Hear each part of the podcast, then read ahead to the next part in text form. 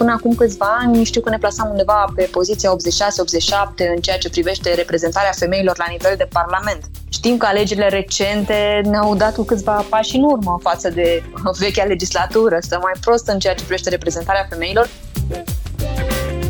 Istoria zilei de 8 martie practic pornește de la mișcările feministe, mișcările pentru drepturile femeilor din Statele Unite și din Rusia încep să solicite condiții de siguranță la locul de muncă. Suntem educați să fim diferiți, să ne încadrăm în niște roluri diferite, să ne conformăm unor stereotipuri care există în societate despre cum trebuie să fie o femeie, cum trebuie să fie un bărbat, ce meserii sunt potrivite pentru femei, ce meserii sunt potrivite pentru bărbați.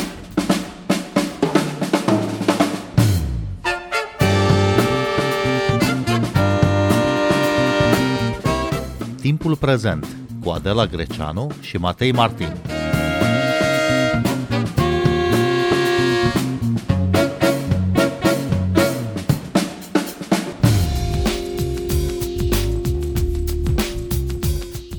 Sărbătorim în 8 martie? Unii vorbesc despre ziua femeii, alții despre ziua mamei, unii le spun la mulți ani, doamnelor și domnișoarelor, alții le dăruiesc flori sau cadouri. Dar care este semnificația acestei zile? Bine v-am găsit, noi suntem Adela Greceanu și Matei Martin și invitata noastră este activista feministă Andreea Bragă de la Centrul Filia. Bun venit la Radio România Cultural! Bună ziua și mulțumesc pentru invitație! Să începem chiar de aici uh, discuția noastră, Andreea Bragă. Care e semnificația inițială a zilei de 8 martie? Ce sărbătorim astăzi, de fapt? Astăzi este Ziua Internațională a Drepturilor Femeilor. Vorbim despre drepturi, vorbim despre o istorie lungă de revendicări feministe, istorie care este atât la nivel internațional cât și uh, istorie locală în România. Vorbim despre dreptul la vot, obținerea dreptului la vot, uh, care în România s-a întâmplat totuși încă de curând în istoria recentă. Am votat liber pentru prima oară la alegerile imediat după Revoluție.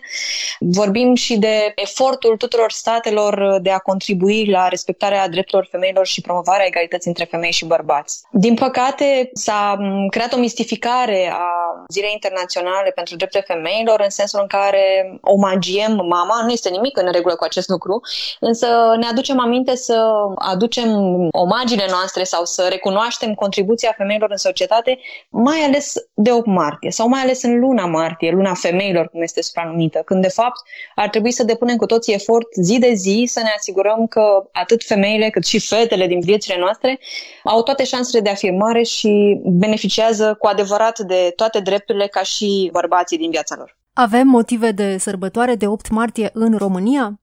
Avem și motive de sărbătoare. Nu putem să anulăm toată bucuria pe care o au cei din jurul nostru, toate mamele care se bucură să primească atenție și flori și cadouri, însă nu este suficient din punctul nostru de vedere, pentru că este important să ne uităm la ceea ce fac decidenții noștri zi de zi, ce există pe agenda publică. Nu este suficient să ne încântăm de niște discursuri sau de promisiuni, avem nevoie să vedem politici care susțin femeile în uh, toate domeniile, în sensul în care avem nevoie să vedem că politicienii se implică și fac politici publice pentru siguranța femeilor, pentru sănătatea femeilor, pentru educație, pentru egalitate de gen, pentru sănătatea reproductivă a lor. Spun asta pentru că datele statistice ne arată că nu stăm foarte bine. Andreea Bragă, pentru că vorbiți despre politici publice, prin ce e diferită problematica femeilor în România față de restul Europei sau față de Occident, ceea ce numim generic Occident? Putem să ne uităm pe de-o parte la comparații privind um, accesarea drepturilor femeilor. Dacă sunt state în vest, dacă ne uităm la Occident, să spunem, state în care accesul femeilor la servicii de consiliere psihologică sau uh, juridică în caz de violență domestică este facil, este prezent, a fost uh, susținut inclusiv în pandemie, la noi lucrurile au fost mai dificile, în sensul în care, deși s-a intensificat violența împotriva femeilor și um, a fost necesar aceste servicii, nu există finanțări publice care să le susțină sau chiar au fost nevite să închidă din cauza condițiilor, măsurilor restrictive care au existat. În același timp putem să ne uităm că sunt state la nivelul Uniunii Europene în care, de exemplu, accesul la întrerupere de sarcină în condiții medicale nu, nu mai este posibil, inclusiv este restricționat dreptul la avort în cazuri extreme ca urmare a unui viol sau dacă pune viața mamei în pericol, cum este situația Poloniei. Deci nu putem să vorbim neapărat de faptul că noi suntem pe ultimul loc, deși suntem în indexul egalității de gen la nivel uh, european, pe ultimul sau pe ultimul, uneori concurăm cu Bulgaria.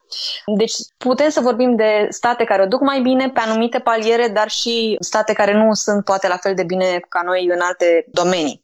Cum ar fi diferența de salarizare, care la noi oficial pare să fie cea mai mică din Uniunea Europeană, dar uh, ia în calcul numai ceea ce există din punct de vedere formal, adică măsoară veniturile înregistrate. Când știm că, pe de altă parte, sunt multe situații în care există abuzuri, avem un contract de muncă, dar restul banilor îi primim în mână și acolo pot fi diferențe uriașe sau inclusiv venituri din muncile informale care există. Deci putem să vorbim de o grămadă de lucruri comparativ cu statele europene. La nivel internațional, până acum câțiva ani, știu că ne plasam undeva pe poziția 86-87 în ceea ce privește reprezentarea femeilor la nivel de parlament.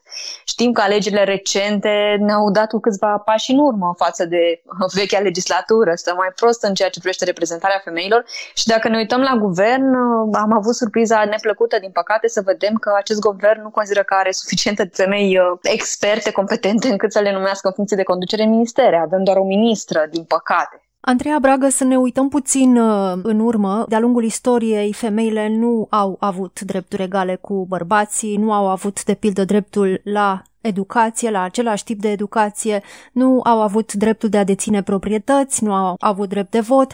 Cum încep primele mișcări sociale ale femeilor și care au fost primele lor revendicări?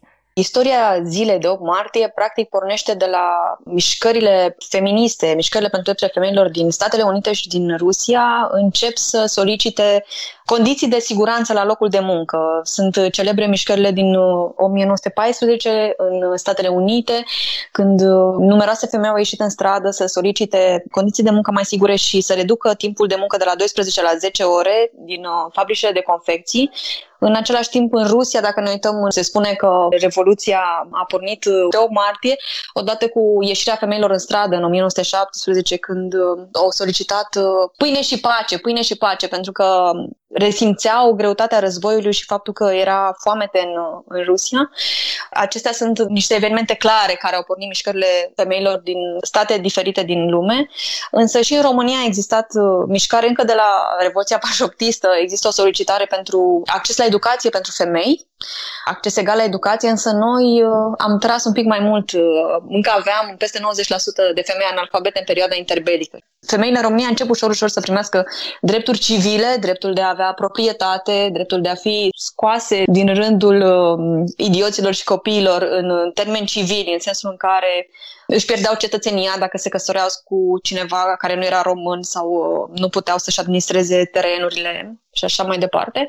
Dacă ne referim la drepturi de vot, vom vedea că foarte târziu femeile din România au primit drept de vot. Primesc într-adevăr la nivel local în 1929, ulterior în 1938 în Constituția Carlistă primesc drept de vot femeile peste 30 de ani și educate, deci și o proporție foarte mică din femei în condiții în care spuneam mai devreme că majoritatea erau analfabete, și uh, drept de vot egal primesc în 1943 în comunism, când efectiv nu aveau ce să aleagă, adică nu puteau să voteze liber. Deci, practic, exercițiul democratic de vot uh, este abia după anii 90, când uh, avem o istorie recentă de drept de vot în democrație. Dar în ce măsură dreptul la vot și la educație chiar le dă femeilor un statut egal cu cel al bărbaților în societate? Este un lucru pe care târziu l-am descoperit și eu, pentru că, adolescentă fiind, am învățat la istorie că trăim într-o democrație.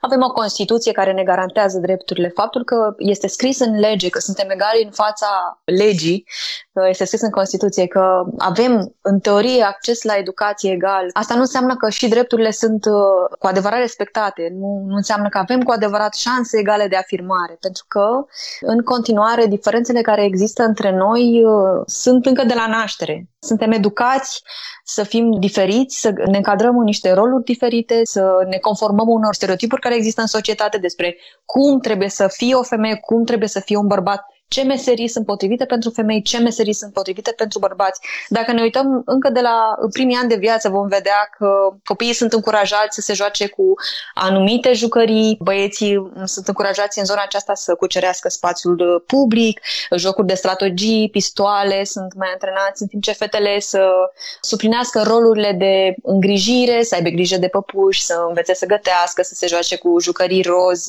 Vedeți și în raioanele de magazine, dacă vreți merge, sunt jucării de fete, jucării de băieți, haine de fete, haine de băieți. Deși, până la urmă, orice copil ar trebui să, să se poată juca cu orice își dorește, indiferent de sexul pe care îl are la naștere. Aceste roluri de gen sunt transmise și prin ceea ce vedem acasă. Vedem rolurile pe care părinții noștri le îndeplinesc. Vedem că chiar dacă ambii poate muncesc, dacă suntem în situația ferită în care ambii părinți muncesc, vom vedea că poate unul dintre ei este mai uh, implicat în activitățile de îngrijire a copiilor sau uh, are grijă de casă, gătește, spală. În mare parte, în continuare, femeile fac asta și nu este numai ce spun eu. Ca feministă este ceea ce ne arată și studiile statistice. Dacă ne uităm inclusiv la statisticile existente la nivel european, în eurobarometre, vom vedea că timpul petrecut de femei în activități de îngrijire este mai mare decât cel petrecut de bărbați. Inclusiv barometrul de gen lansat de Centrul Filia în 2018 arată aceste date, deci un barometru recent măsoară diferența acestea între bărbați și femei. În afară de aceste lucruri, noi suntem diferiți, avem identități diferite, facem parte din grupuri diferite. Poate o parte dintre noi suntem mai privilegiați decât alții. Poate am avut posibilitatea să mergem la școală până la facultate. Sunt foarte mulți copii în România, nu știu, 300.000 de copii care se duc în fiecare seară flămânzi la culcare. Sunt copii care se pierd, nu ajung niciodată să termine 8 clase, nu ajung la liceu. Liceul poate este într-o altă localitate. Mă gândesc foarte mult la copiii de la sate. Sau sunt, uh, mai ales în cazul fetelor, sunt fete mai mari care sunt lăsate acasă ca să aibă grijă de frații mai mici. Odată cu pandemia am văzut ce se întâmplă și ce impact au măsurile acestea de restricționare asupra muncilor femeilor. Ce în mare impact parte, au? femeile au fost cele care au fost nevoite să rămână acasă cu copii în momentul în care au fost închise grădințe și școlile sau să lucreze de acasă în timp ce au grijă de doi copii care și ei trebuie să intre online la școală. Adică a fost ceva inuman pentru puterile omenești să poți să gestionezi toată această muncă și emoțională și muncă de îngrijire și să și performezi la locul de muncă. Ceea ce se numește de trei ori femeie, cum era o celebră emisiune în anii 2000. Bun, și dacă vorbim de politici publice, ce a lipsit uh, în acest an al pandemiei? A lipsit complet o înțelegere a faptului că deciziile politice au un impact diferit asupra femeilor și bărbaților, că au un impact diferit asupra grupurilor vulnerabile. Faptul că prioritățile nu au ținut cont de faptul că violența, deși au existat recomandări la nivel internațional, că violența împotriva femeilor se intensifică în perioade de criză economică, cu atât mai mult în pandemie, când femeile au fost nevoite să locuiască în același spațiu cu agresorii. Dacă ne uităm la date statistice de la poliție, vom vedea că față de anul trecut, abuzurile sexuale, violurile și actele sexuale cu minore au crescut cu 30%, deci enorm de mult. Și asta fiind numai cazurile raportate. Au existat o lipsă de politici în ceea ce privește accesul femeilor la servicii de sănătate reproductivă, de întrerupere de sarcină la cerere. Odată cu încărcarea spitalelor ca urmare a pandemiei, dar și ca o tendință existentă înainte, o tendință înainte de pandemie de a restricționa cumva accesul liber al femeilor la întrerupere de sarcină, am ajuns în situația în care în pandemie extrem de puține spitale mai făceau întrerupere de sarcină în România. Nu s-a ținut cont de faptul că sunt nenumărate femei care, din cauza pandemiei, nu au mai putut să aibă un venit și nu mă refer la un venit formal, mă refer la toate acele femei care supraviețuiau de la o lună la alta prin munci informale, vânzări uh, de lucruri, nu știu, prin colectare de deșeuri, prin uh, piețe volante și așa mai departe și care efectiv au rămas fără un venit. Adică nu a existat imediat uh, un venit care să sprijine femeile din grupurile vulnerabile. Nu știu cum au supraviețuit aceste femei de la o lună la alta. Centrul Filia lucrează în comunități cu femei vulnerabile, deci a fost extrem de dificil pentru ele. Dacă ne uităm la femeile care au fost prinse în alte state, care lucrează în îngrijire, îngrijesc bătrâni sau persoane care au nevoie de îngrijire tot timpul, au fost prinse fără o plasă de siguranță, au rămas acolo, nu se știa ce se întâmplă în România, nu puteau face testele, au rămas fără medicamente, au fost multe lipsuri în ceea ce privește măsurile de siguranță pentru femei și dacă ne uităm în programul politic pe care l-au propus uh, guvernanții noștri, vom vedea că cuvântul femeie lipsește în cele 250 de pagini care au existat, lipsește și este șocant pentru anul în care ne aflăm să vedem că lipsește într-un asemenea program. Ce pot face organizațiile non-guvernamentale, cum este și Centrul Filia, pentru a atrage atenția decidenților uh, politici uh, asupra situației în care se află femeile acum în pandemie? Noi la Centrul Filia am uh, realizat o cercetare exact despre acest lucru, despre impactul pandemiei asupra femeilor, pentru a înțelege unde ne aflăm, care este starea de fapt, în mai multe domenii și pentru a formula niște recomandări pentru politicieni. Ele au fost deja transmise politicienilor, reprezentanților guvernului și sper ca unele dintre ele măcar să fie implementate sau odată ce cunosc situațiile femeilor să nu mai poată să ignore așa cu nonșalanță. Ce pot face organizațiile este să pună presiune pe decidenți. Asta este rolul nostru, să încercăm să transmitem și să facem vizibile problemele cu care se confruntă diferite grupuri de femei, pentru că nu sunt la fel. Asta este clar. Din păcate, nu putem să preluăm uh, munca statului. Nu putem să înlocuim statul. Putem doar să tragem de mână că statul să-și facă treaba. Asta am observat și în cercetarea pe care noi am realizat-o. Femeile și-au pierdut încrederea în stat au apelat în mare parte la rețele informale atunci când au avut nevoie de sprijin. Dacă au fost nevoite să, nu știu, să-și lase copiii cu cineva, să aibă nevoie de un ajutor financiar, să apeleze la niște servicii, au apelat la rețele informale. Și foarte important mi se pare, adică a reieșit în extrem de multe interviuri impactul asupra sănătății mentale a femeilor. Nu a existat uh, servicii publice de sprijin pentru sănătatea mentală, nu numai a femeilor, a mai multor oameni care au fost uh, afectați de pandemie, și prin izolare, și prin presiunea aceasta crescută de a suplini serviciile publice care au fost restricționate. Este nevoie să ne gândim inclusiv la această nevoie, la acest serviciu care lipsește. Bun, și este suficient de dezvoltată această rețea de ONG-uri uh, pentru a acoperi nevoile femeilor? Câte, câte ONG-uri lucrează în acest domeniu și cum funcționează? Funcționează. Nu, este, este nerealist să ne gândim că niște organizații neguvernamentale ar putea să suplinească serviciile pe care le are statul. Nu se pune problema de așa ceva. Sunt mai multe organizații neguvernamentale active, însă ele depind foarte mult de fonduri care acum vin, acum trec, nu sunt permanente, nu primesc fonduri de la stat ca să, să ducă o activitate lungă. Sigur, se pot externaliza niște servicii de la stat, dar încă nu există acest mecanism la noi. Sau poate sunt doar în anumite situații, de exemplu, pentru servicii de consiliere juridică, psihologică sau centre pentru victime ale violenței. Autoritățile locale sunt obligate să ofere aceste servicii, dar nu le oferă peste tot. Nu, nu putem să vorbim despre așa ceva. Nu există o rețea de ONG-uri care să facă munca statului și nici nu se dorește așa ceva statul trebuie să își respecte cetățenii și cetățenele și să asigure, să dezvolte legislație și politici astfel încât să răspundă intereselor și nevoilor pe care acești cetățeni și cetățenele le au. Nu putem să înlocuim munca statului. Problema este că în contexte de criză, cum este pandemia generată de COVID-19, dar și în alte situații de criză, tendința statului este să-și restrângă serviciile, inclusiv pe un val din acesta neoconservator care aduce atingere în mare parte drepturilor femeilor și nu numai, a mai multor grupuri, cum este și minoritatea LGBT, tendința este să, să-și restrângă serviciile de sprijin noi ce putem să facem este să facem vizibile aceste probleme, să încercăm să atragem cât mai mulți oameni care să susțină, să informăm oameni, să încurajăm femei care se confruntă cu diferite probleme, că vorbim de probleme de sănătate, că vorbim de violență domestică, că vorbim de alte tipuri de probleme, să vorbească despre ele. Ele trebuie să devină vizibile și trebuie să devină puternice prin faptul că vom vedea într-o bună zi sute de mii de femei mărșăluind în piața Victoriei să-și revendice drepturile și să ceară o viață mai bună pentru fiicele lor. Andreea Bragă, spuneați că